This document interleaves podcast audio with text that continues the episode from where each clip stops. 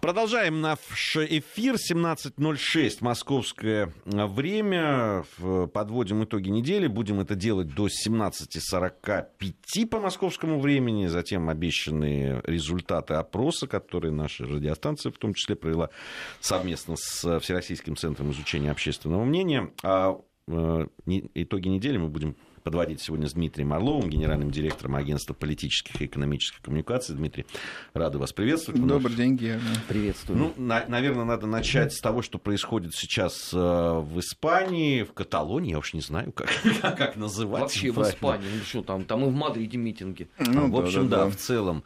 Э, мы говорили о том, что неделя будет жаркой, когда подводили итоги прошлой недели, э, и понимали, что вот к завтрашнему дню, к воскресенью, когда пройдет референдум, э, судя по тому, как вело себя центральное правительство испанское, как вели себя э, каталонские местные власти, было понятно, что будет жарко. Но, честно говоря, я не думал, что настолько.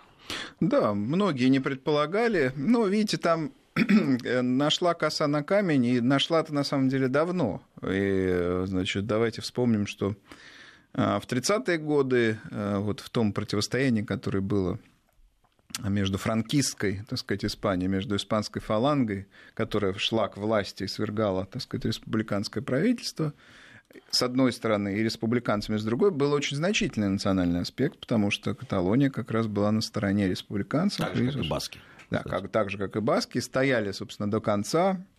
Вот, и, э, значит, Барселона тогда в первый раз очень серьезно э, пострадала или даже не, не в первый раз, давайте уж, были, были восстания против испанского владычества, хотя в общем, долгое время Каталония, Каталония и э, Барселона, сказать, как ее центр, входят в, естественно, состав Испании, до этого, там, сказать, Кастилии э, с Арагоном они когда присоединились. Но, тем не менее, постоянно вот эти проблемы происходят. И жару эту действительно можно было предсказать, но трудно было предсказать ее интенсивность. А, сами каталонские власти, я думаю, Женералидат, да, так называемый, который а, возглавляет эту значит, область Испании, объявляя о референдуме, уже не первым, кстати, предыдущий был референдум объявлен опросом, а,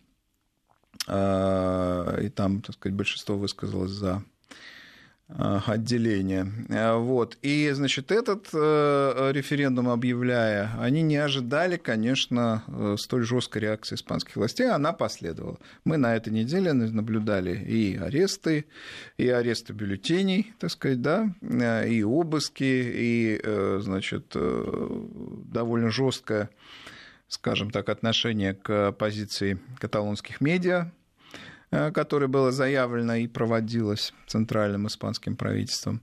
Вот, в общем, э, Испания не хочет э, расставаться с Каталонией, и ее можно понять. Здесь дело не только в том, что это там шестая часть территории страны, что это колоссальное количество доходов, потому что Барселона развивается интенсивнее, э, простите, Каталония развивается интенсивнее, чем вся Испания. Но здесь дело, в общем, в вещах э, имиджевых, вещах, значит, э, связанных с территориальным единством э, страны. Ну и потом здесь важен прецедент. Есть же еще Баски, вот, есть другие провинции страны, она же была в свое время, в общем, по историческим меркам достаточно недавно объединена, только в XVI веке. Вот, и что произойдет, кто знает. Так что они заняли жесткую позицию, я имею в виду центральное правительство. А, произведены множество уже шагов довольно жестких. При этом в Барселоне продолжаются митинги. Митинги теперь есть и в Мадриде в защиту единства. В общем, жарко, и посмотрим, что э, произойдет. Либо, значит, эскалация остановится на вот этих митингах и потом затихнет, либо э, и, и будет найдена какая-то, так сказать, модель взаимодействия, либо э, центральным властям Мадриду придется действовать еще жестче, и, значит, встает реально перед нами призрак или, не знаю, аналогии с э, событиями 36-39 года. Меня вот во всем этом э, удивляет стоическое терпение э, мадридских властей. Но все ведь понимали, что Барселона, в общем, с 2014 года, когда местный парламент принимал решение о том, что плебисцит все равно этот будет, да. рано или поздно это проведет. Все это время Мадрид делал вид, что к ним это вообще никоим образом не относится, мало ли кто там за что-то проголосовал, когда они еще будут это реализовывать. И вот это выходит на повестку дня, и тут же наступает могучая истерика, а как это так, почему нас никто не предупредил, и что теперь делать? А до этого чем думали? Нет, мне кажется, что... Нет, они, мне кажется, угрозы-то осознавали, они просто э, не верили в то, что будет поставлен, что называется, окончательный вопрос о выходе, да, о полной независимости. Вот. Не думаю, что у властей Мадрида, у властей Испании были иллюзии по поводу того, что значит, э, автономистские так сказать, э, стремления, они очень велики у правительства, у правительства Женералидада, у Барселоны. Вопрос в том, что они э, не, не, не, ощущали, не понимали, что, видимо, что будет этот последний шаг – вот, и решили действовать, наконец-то действовать достаточно жестко. Но в этой жесткости надо, так сказать, э, четко себе представлять, что в случае чего идти до конца. То есть вплоть до введения войск на, э, те, на территорию а Каталонии. то в Барселоне? А? А то в Барселоне? Да, на территории Каталонии. Ну, если, если эту позицию выдерживать до конца, то, соответственно, войска, вооруженные формирования, ну, то есть армия Испании на территории Каталонии и в самом э, городе, в Барселоне, в этой туристической прекрасной столице. Но там же все сейчас ждут, будет ли, если не ошибаюсь, 115-я какая-то там у них статья, э, которая да, вводится, вводит чрезвычайное положение, отменяет там какие-то да, свободы да. Ну, там, и так э, далее. Да, испанские власти, они опираются на решение Конституционного суда, который отменил решение властей, собственно, Каталонии. Вот. И, собственно, с точки зрения испанского законодательства, конечно, в своем праве э, власти Мадрида. Вот. Ну а сказать, Каталония апеллирует к праву нации на самоопределение, которое есть в уставе ООН. Говорится, один закон против другого. Ну, мы, мы, по-моему, не раз в студии говорили о том, как начинают спорить эти два основополагающих. Да, да, ну, конечно, там, с одной конечно. стороны, э, это да, такая всегда. Если государство имеет силы э, да. и да, центральное, там, центральное правительство. правительство да, противостоит, то тогда главным становится э, постулат о том, что граница, нерушимость границ там и так далее. С другой стороны, если нет таких сил и политической воли, то тогда вот все. Да, но кусок действительно лакомый. Барселона это цветущий совершенно город.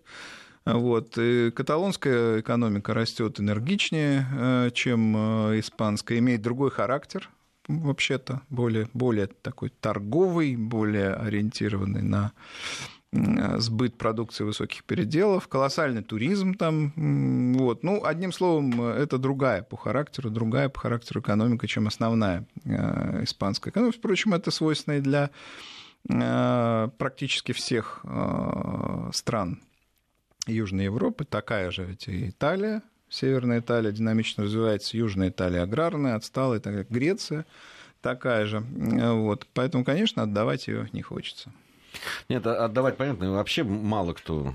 Здесь же еще вот очень любопытно, как, э, как себя поведут э, да, мировые игроки. Э, с одной стороны, мы видим, Рахой поехал, нашел вот в эту неделю, когда самое да. такое все было непростое. Поехал в Соединенные Штаты Америки, встретился с Трампом. Трамп сказал, что Испания должна оставаться единой, неделимой.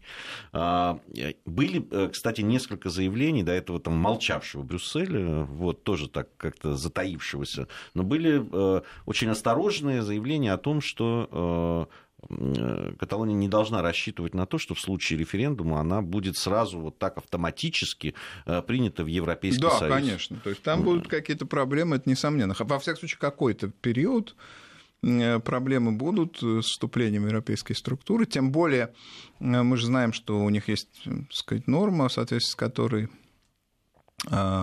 страны, которые, у которых есть территориальные конфликты, претензии, что они там не принимаются, если правительство Испании к новому гипотетическому, так сказать, правительству Каталонии будет иметь какие-то территориальные претензии, а они будут, несомненно, ну вот, то вступление в ЕС этой новой страны будет под э, большим вопросом. Нет, конечно, там, там колоссальное количество будет проблем, и принцип нерушимости границ в старой Европе уже – вот. Потом это же ящик Пандоры. Открой, так сказать, там возникает вопрос Шотландии, страной Басков. Много Бельгия на очереди. А? Бельгия все время на да, очереди. Да, с Бельгией. То есть тут просто... Хорошо, вот мы говорили о том, что э, у правительства, центрального правительства будет дилемма. А вот завтра, видимо. Да. А может, послезавтра, не знаю. Да уже сегодня. Ну, нет, ну вот, вот они, да, вот что они делают? Ну, все-таки референдум каким-то образом, скорее всего, пройдет. Так да. или иначе, там он пройдет. Кстати, будет не факт, что там по итогам этого референдума, между прочим, будет большинство у этого решения, потому что опросы показывали как раз, а, что сторонников э, э, единства больше на этот раз около 50%, по-моему, 49. Ну, видимо, никто не хочет рисковать. А 41, да, был за, за отделение. Но они решили не, не рисковать. Он вообще может не состояться, поскольку действительно были уже конфискованы эти самые бюллетени. Э, ну, испан... испанские власти, я думаю, про этот референдум просто могут э, в правом смысле объявить опросом. А что дальше? Не имеющим правовой силы. Вот они, эти говорят, нет, мы провели и, или там и, и хотим выходить говорить. А, дальше-то что будет делать? И, и как себя, с одной стороны, поведет испанское правительство, и как на его там какие-нибудь резкие вот эти и какие-то силовые даже, может быть, где-то действия будет реагировать, ну, там, внутри Европейского Союза, например. Ну, слушайте, все Евросоюз и там та же ООН, мне кажется, будут реагировать в зависимости от, э, собственно, того, какой будет ущерб.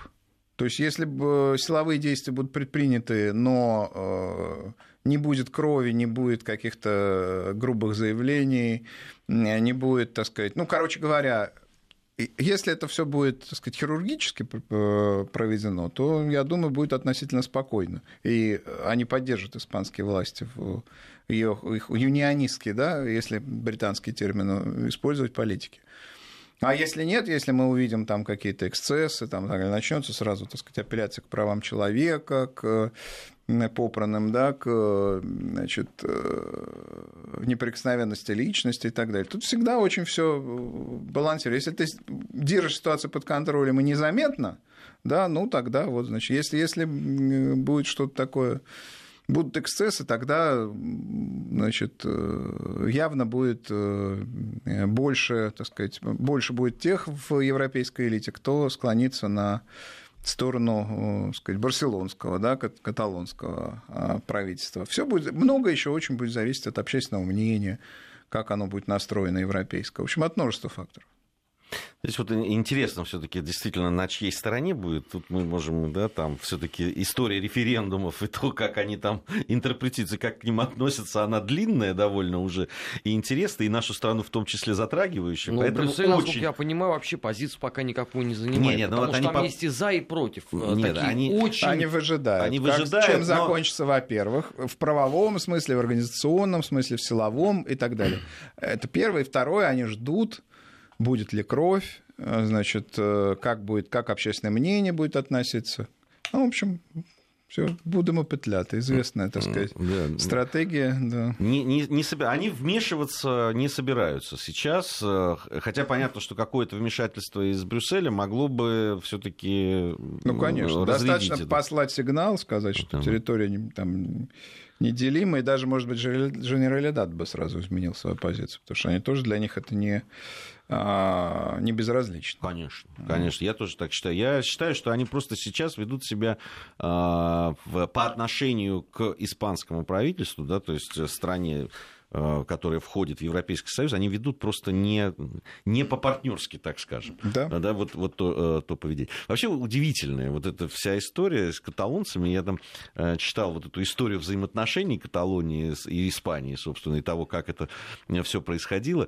Я не знаю, есть ли в мире еще какой-нибудь народ, нам, может быть, есть, который празднует, собственно, да, там назначил праздник, касающийся своей вот этой национальной самоидентификации, в день, когда они потерпели поражение. Там было э, войны за испанское наследство, так называемое, да, да. и тогда Каталония выступала значит, на стороне тех, кто проиграл в очередной раз. И э, вот сам день э, поражения, они назвали национальной фиестой, э, диадой, вот, и в, в, отмечают свое торжество в день крушения надежды на независимость. Так получается. Ну вот, и даже те годы, когда они же в какое-то время Каталония провела под французским владычеством, да, они вспоминают было... вполне себе хорошо. Надо сказать, что две э, провинции во Франции населены в основном э, ну, этническими каталонцами. Да. И, и там пытались в 20-е годы, когда каталонский национализм только восстановился, они пытались там тоже, значит, как-то претензии предъявить, там поднять этих французских каталонцев, но ничего не получилось. Пришлось... Ну, они действительно типологически схожи с Францией, экономика там, тот же туризм. Потом, э, что касается уникальности, о которой вы говорите, уникально еще и вот этот высокий уровень экономического развития жизни, который сохраняется столетиями в Каталонии, более высокий по отношению к Испании. Трудно найти прецедент, когда вот такая развитая провинция не могла бы выйти из э, там, страны, которую, которую, так сказать, ну, ее обременяла бы, условно говоря.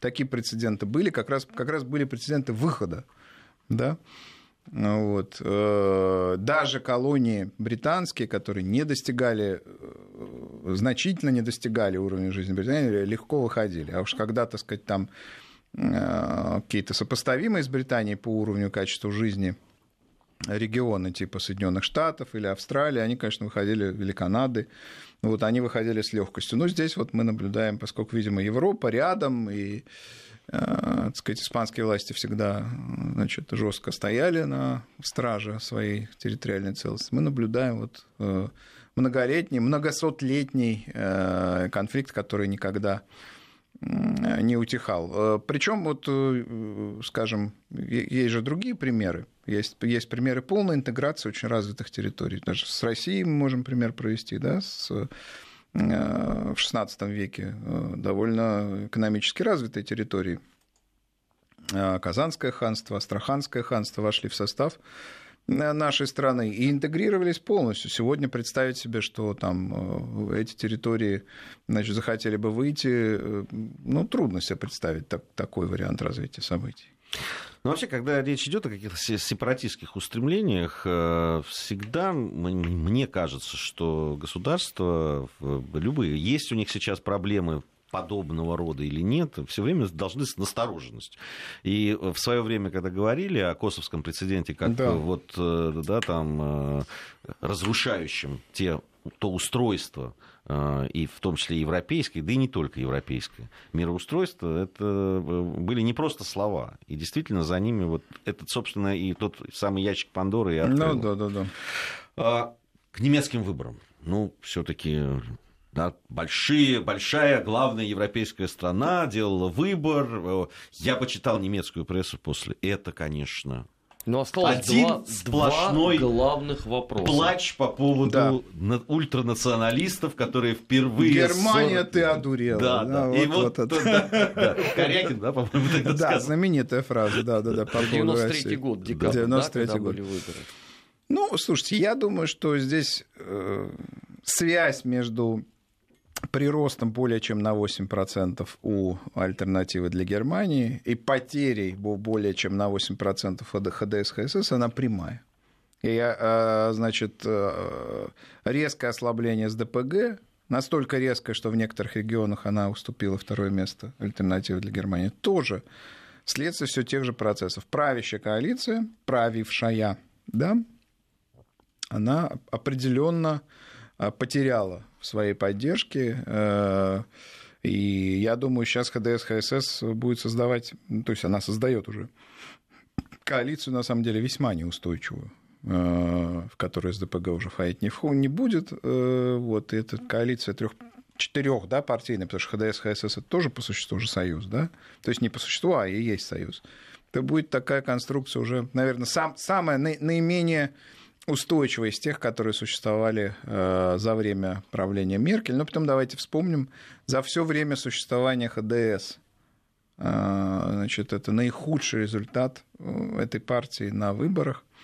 Имеется в виду э, ХДС, естественно, западно-германская, потому что есть был еще, была и долгое время ХДС восточно-германская. Многие забывают, а ведь там тоже была многопартийная система, объединенная в Народный фронт.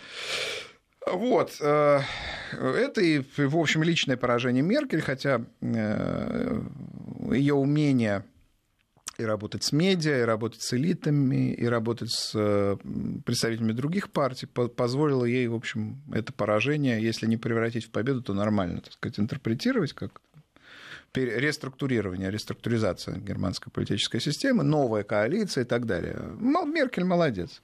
Но фактически мы, конечно, видим э, в общем, серьезное ослабление позиции ХДС, ХСС, но альтернатива для Германии это понятно, что запрос и на новую миграционную политику, э, и на новую социальную политику, и на, э, вообще на политику более жесткую, более определенно окрашенную.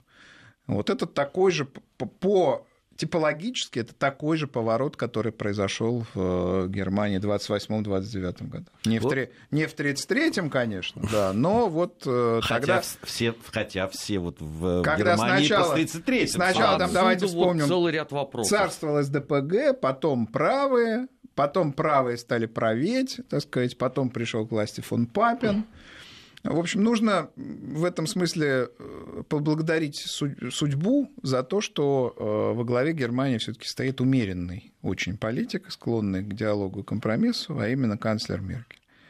Если бы во главе страны э, стоял политик более жесткий, более правый, мы бы уже слышали много всяких думаю, жестких заявлений и, собственно, на него запрос на, на, на правого политика, который скажет, хватит каяться, значит, э, хватит помнить. Вот. У нас есть те, кто мешает нам жить внутри страны, а еще те, кто не дает нам поставить Европу под контроль, ну и так далее. Это, я думаю, что и альтернатива для Германии, да даже если бы лидер ХДС был какой-то более жесткий политик, э, такой более, более определенный, то все эти разговоры уже звучали бы. Несомненно, они прозвучат когда Меркель уйдет, я уверен, что ХДС, ХСС, чтобы не отдать альтернативе для Германии, э, собственно, политическое доминирование... То есть будет... они будут править? Да, я думаю, в этом вся и трагедия Германии вообще. Она будет править, и будет все более правая повестка, все более националистическая, все более радикальная. И это движение, если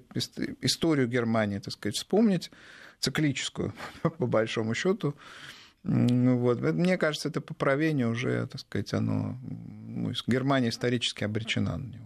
Другое дело, что а, сейчас все таки иные времена, чем сказать, в середине 30-х годов прошлого века, и я думаю, что это поправление все таки будет происходить в достаточно таких цивилизованных э, формах, и э, экономическое доминирование в Европе будет преобладать над политическими какими-то, тем более жестко политическими механизмами.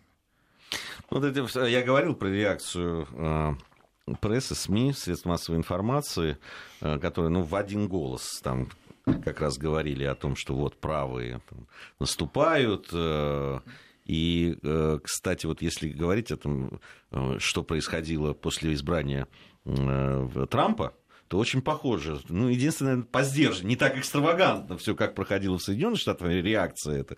Но это тоже да реакция... чепухи это... очень много написала германская печать. Мы продолжим, Слишком мы продолжим об этом говорить. Новости после новостей сразу. Недельный отчет. Подводим итоги. Анализируем главные события.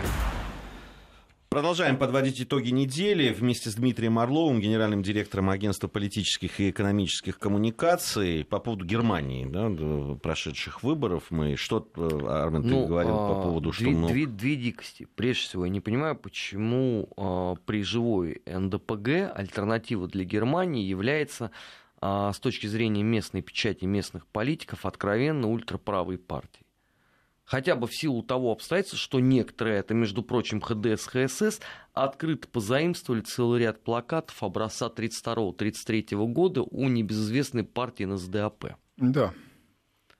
То есть, ну как-то здесь надо определиться тогда, кто же все-таки является ультраправым. И а, второй да момент. Нет, альтернатива для Германии, конечно, ультраправая. Какие здесь могут быть? Ультраправо по сравнению с чем? Ну, если с современной Европой, то да, наверное. А если с германской традицией, является ли она ультраправой?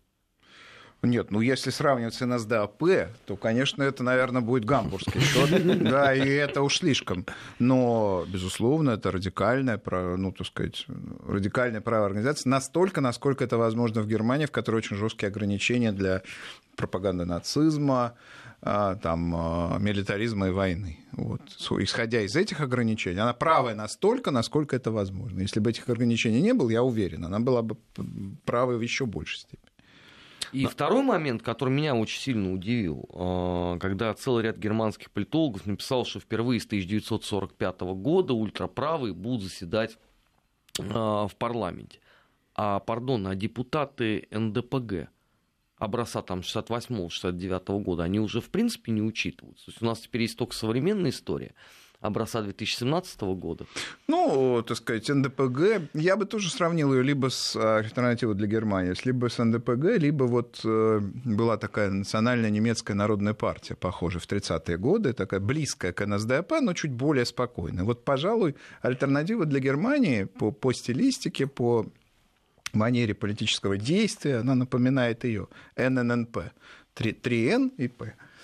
А, вот. А, но вообще, я думаю, что альтернатива для Германии в ближайшее время будет э, учитывать те традиции, э, которые существуют для партий, которые, в общем, преодолевают условные там, 10%, да, то есть э, они либо маргинализируются, либо становятся вообще э, как бы вилка, да, альтернатива. Или маргиналы, или становятся более респектабельны. Я думаю, альтернатива для Германии станет более респектабельной и будет по, значит, двигаться сказать, в сторону э, постепенно, в сторону ХДС. А ХДС, соответственно, наоборот, править и становиться более радикальной, точнее, более националистической организацией. Вот будет такое движение встречное. И это будет ответ, конечно, на запрос э, населения.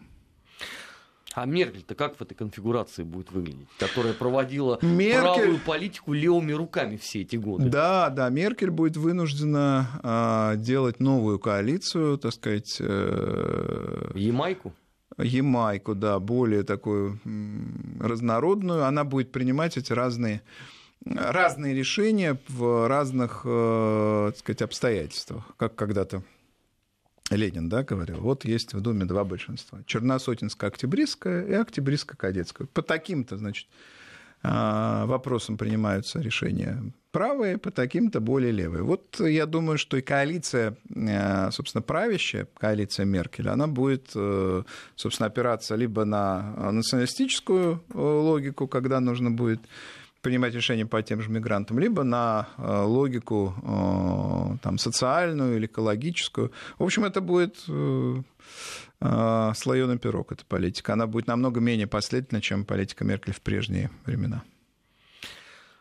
А Еще, наверное, в одно из событий, которое сегодня, кстати, произошло, там э, в Рекса Тиллерсона э, назначили ответственным за антироссийские санкции. Вообще любопытная очень история, и по-разному ее э, многие наблюдатели, политологи комментируют. Одни говорят о том, что Трамп специально отдает Тиллерсону это направление для того, чтобы тот у которого серьезный опыт да, работы с российскими компаниями и вообще да, вот, орденоносец. Же, орденоносец же наш, да. Да, вот, дружбы, что он да. будет потихоньку там это, в общем, заматывать это, это дело и, и никаких особых таких э, движений не будет совершать. Другие утверждают, что нет, наоборот, будет он, во-первых, он знает, где э, предмет знает, где побольней будет, и, и, и вот вы какой э, Я думаю, что э, Тиллерсон будет в данном случае исполнителем воли Трампа, исполнителем воли Конгресса. Э, я не верю в то, что санкции удастся замотать, потому что названа дата их введения 28 ноября.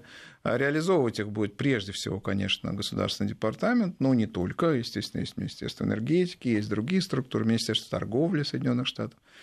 Вот. И, но поскольку действительно так сказать, санкции будут касаться банков и нефтяных компаний, то, э, значит, э, Тиллерсон, как человек хорошо знакомый с темой, конечно, э, значит, здесь будет не последнюю роль играть. Ну, для Тиллерсона характерен рациональный подход к проблеме. Он, конечно, он не, не ястреб, не, так сказать, агрессивный какой-то политик, но он будет последовательно реализовывать вот этот курс. Вот и все.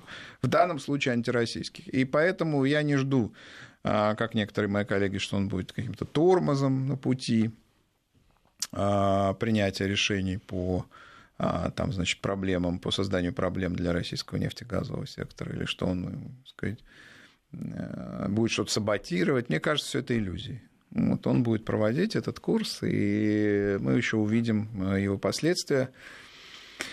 А, Алексей Кудрин заявил, что э, санкции значительные, вот новые эти санкции, имиджевый урон принесут российской экономике, российской экономике России в целом. Я думаю, что и в целом имиджевый урон здесь менее значим, а вот, собственно, экономические Э, проблемы, они э, точнее, экономические последствия будут более э, серьезными, более длинный кредит, собственно, то есть, наоборот, более короткий кредит уже, уже совсем, так сказать, совершенно незначительные ограничения по технологиям, которые могут использовать, и материалам, которые может, могут использовать наши нефтегазовые компании. Все это, конечно, скажется на экономическом развитии. Не все из того, что мы потеряем, доступ к чему мы потеряем, можно э, заместить, компенсировать на других рынках. А, вообще, э, надо сказать, что о таких э, российско-американских отношениях я, я заметил, стали меньше говорить. То есть вот сейчас переключились, да, ну, понятно, есть Каталония, были немецкие выборы, было обострение. Иракский Курдистан. Да, есть. Иракский Курдистан, там тоже референдум прошел и с понятным результатом. А, а, вообще о российско-американских отношениях, да, вот, о которых говорили и все время начинали говорить, и мы в том числе, подводя итоги, а, последние, наверное, полгода, они как-то отошли на задний план. Не то, что они ушли, нет, но ничего не происходит такого. Они, видимо, в такой уже в такой э, э, точке находится, когда не, непонятно, от чего дальше-то. Ну, видите, пока они только ухудшаются. И, значит, введение сроков в действие санкций, вот, которые предстоит в ноябре, до этого дипломатический конфликт довольно напряженный. А, проблема в Сирии, только что тоже произошедшая, так сказать, чуть было не приведшая к вооруженному столкновению. В общем, нет никаких э, причин, обстоятельств, возможности говорить о том, что э, конфликтность в отношениях России и Соединенных Штатов ослабнет, увы. А, совсем чуть-чуть времени остается все-таки про референдум э, в иракском Курдистане. Многие говорят, что этот референдум только еще более да, осложнил и так такую то, что там говорить, война да, идет э, э, везде, всех против всех, э, и что этот референдум только обостряет отношения и участников, и, собственно, перекинется, и будет проблемы и у Турции, и, и Сирии. американцы, и которые больше всего его приближали, как только он завершился, сказали, мы его не признаем, и вообще никакого касательства к этому не имеем. Да, это была вообще странная история, так сказать. Действительно, Соединенные Штаты подталкивали значит, э, проведения э, сказать, этого референдума, во всяком случае, лояльно к нему относились. Теперь, когда он проведен, значит, занимают позицию непризнания фактического. Вот. Значит, курды полной решимости по-прежнему значит,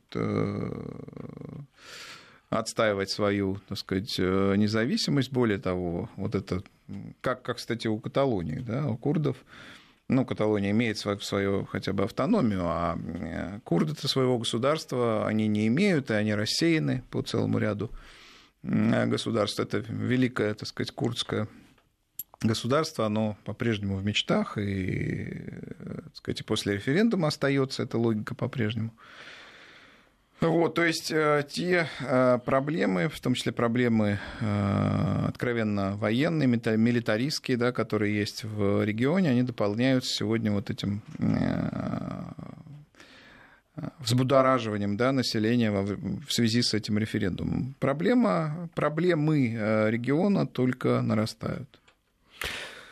Спасибо большое. Э, Дмитрий Орлов, генеральный директор агентства политических и экономических коммуникаций. Э, у нас был подводили мы итоги недели. Осталась у нас еще одна часть. Она связана с одной из наших программ и совместного опроса, который мы делали с Всероссийским центром изучения мнений. Его представили тут. Э, вот там касается он рыболовной части нашей страны. И там просто сенсационное выяснилось данные, потому что как выяснилось, ни одного опроса в этом смысле еще не было. И это был первый, который был проведен на территории, причем э, первый всероссийский опрос. Большое спасибо, спасибо Дмитрию, вам. и совсем скоро Алексей Гусев у нас появится в студии. Недельный отчет. Подводим итоги. Анализируем главные события. Продолжаем нашу программу. Алексей Гусев, как я и обещал, появился в студии. Кто Добрый не вечер. знает, главный продюсер телеканала «Диалоги о рыбалке», ведущий программы «Диалоги о рыбалке» на Вести ФМ. Армен Гаспарян, Гия Саралидзе по-прежнему в студии. И, конечно, для многих рыбаков главное событие недели был... А, да если лишь... месяца или э, полугода я даже. Бы сказал, Но если не последних 25 лет. 25 лет, да. А, дело в том, что я вот сказал уже о том, что э, в... Э, не было ни одного, представляешь, исследования, ни одного социологического какого-то опроса по поводу того, одного из самых распространенных увлечений э, россиян по поводу рыбалки. Было первое, благодаря вот, э, э, инициативе нашей, нашей программы, нашего телеканала и э, Всероссийского центра изучения общественного мнения, которые, сам удивившись, что у них нет подобных данных, э, совместно мы э, такую акцию провели. И действительно, то, что мы получили на выходе, это, конечно, потрясающая цифра. Но надо сказать, что это в каком-то смысле даже сенсация.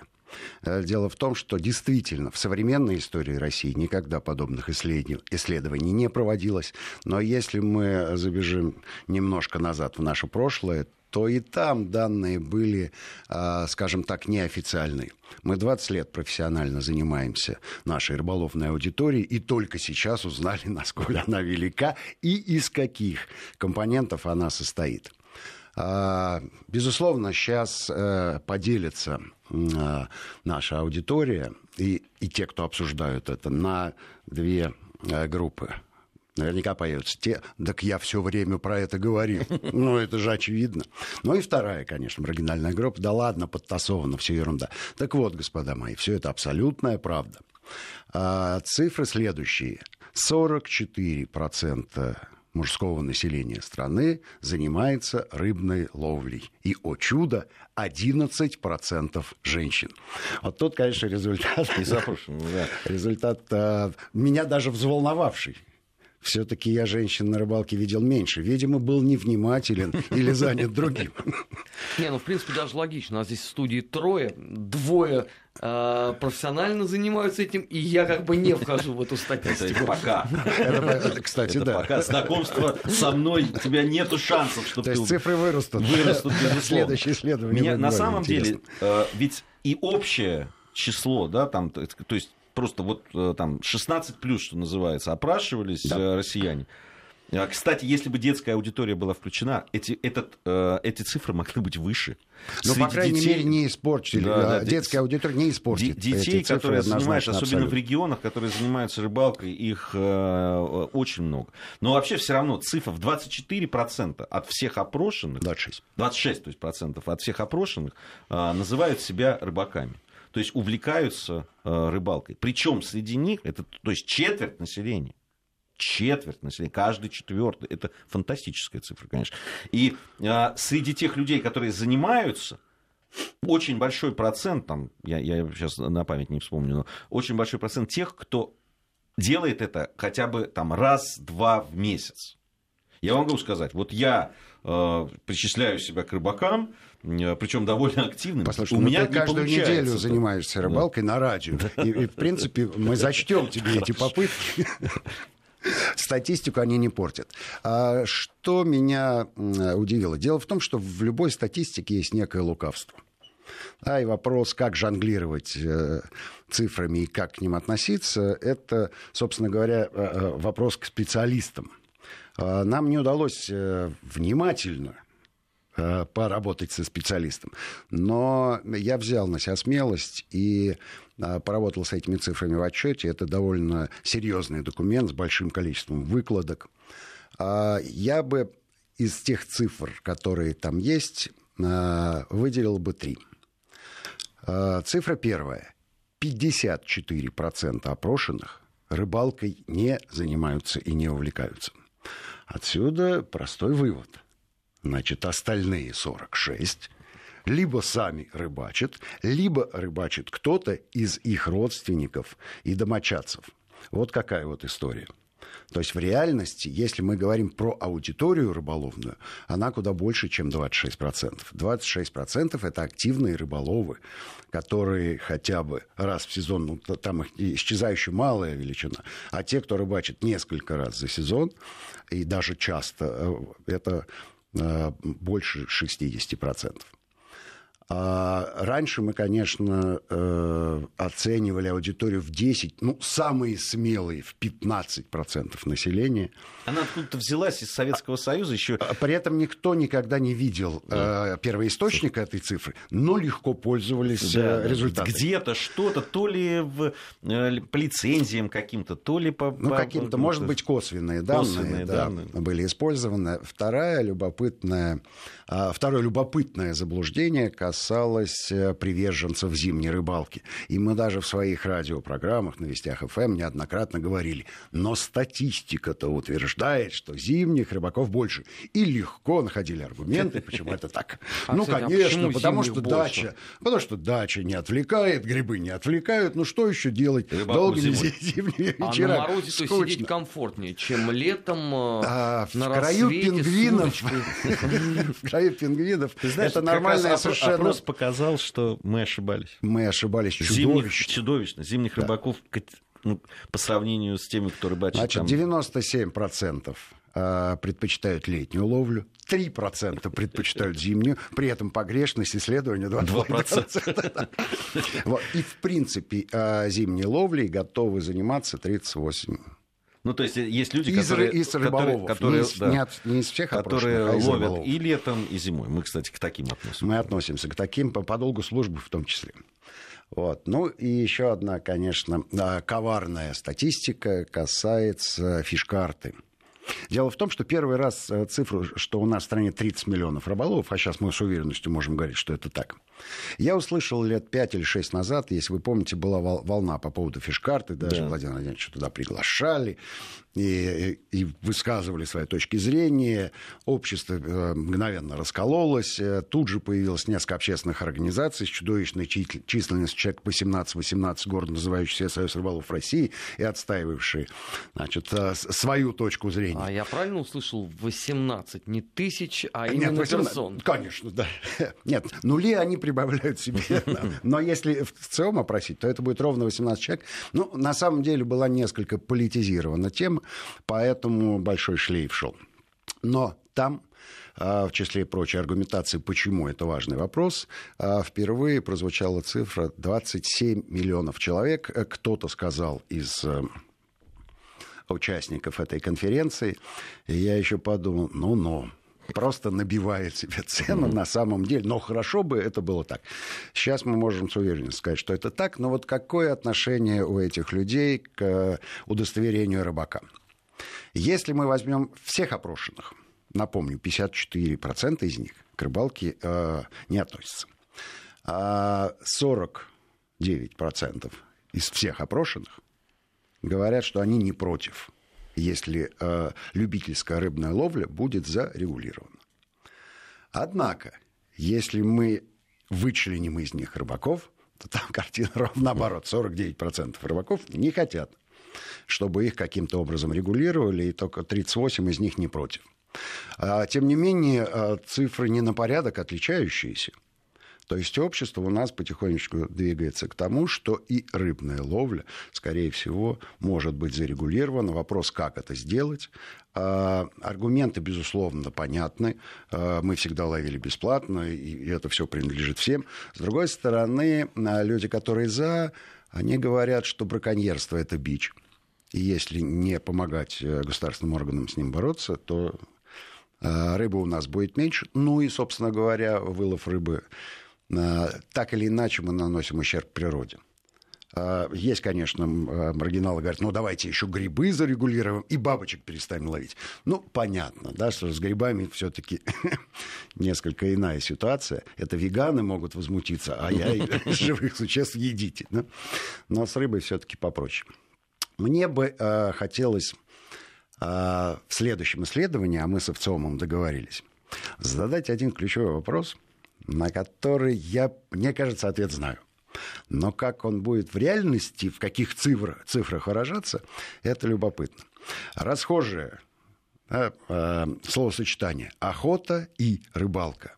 Вот мне кажется, если среди рыболовов провести опрос, соединительный союз, союз исчезнет из этого словосочетания за ненадобностью просто. Абсолютно э, две полярные, я бы сказал, э, занятия для человека и объединяет их только то, что мы находимся на природе, как рыбаки и охотники, и от нас просто пахнет дымком костра, когда мы оттуда возвращаемся. Все остальное э, без да. всяких соединительных союзов. Да, они абсолютно разные. В, недаром все-таки в своем вот телеканале, который мы сделали, мы дол- долго дебатировали по этому поводу, потому что в свое время снимали и делали программы о, о охоте тоже. Но посмотрев на это на все, мы пришли все-таки к решению, что охоту мы исключим. Кровавое решение. Да, кровавое решение. Отказаться от крови. Отказаться от этого, да, э, смертоубийства, все таки э, это разные вещи. Это разные вещи. Действительно, договорились мы о том, что будем продолжать. Теперь уже будем да, там совместно вот диалоги о рыбалке и в ЦИОМ проведем опрос, который будет касаться именно рыбаков. То есть будет выборка уже по рыбакам. Нам ну, тут пишут много, а времени у нас уже нет. Вот пишут, кстати, там Александр Истомска написал о том, что вот Э, езжу э, несколько раз в год на рыбалку. Вхожу ли я в вашу статистику? Конечно, вы рыбак. Если несколько вы... раз входите, год... несколько раз в год да. вы входите в нашу статистику. Да, как же много да. в России рыбы, написал Александр. Да нет, рыбаков много с рыбой не так все хорошо, но об этом позже. Алексей Гусев, главный продюсер телеканала «Диалоги о рыбалке». Ведущий программы «Диалоги о рыбалке» на Вести ФМ был у нас э, в студии. Говорили мы о совместном нашем исследовании с ВЦИОМ, э, первом всероссийском опросе рыбаков. Спасибо. Спасибо, Леша. Недельный отчет. Подводим итоги. Анализируем главные события.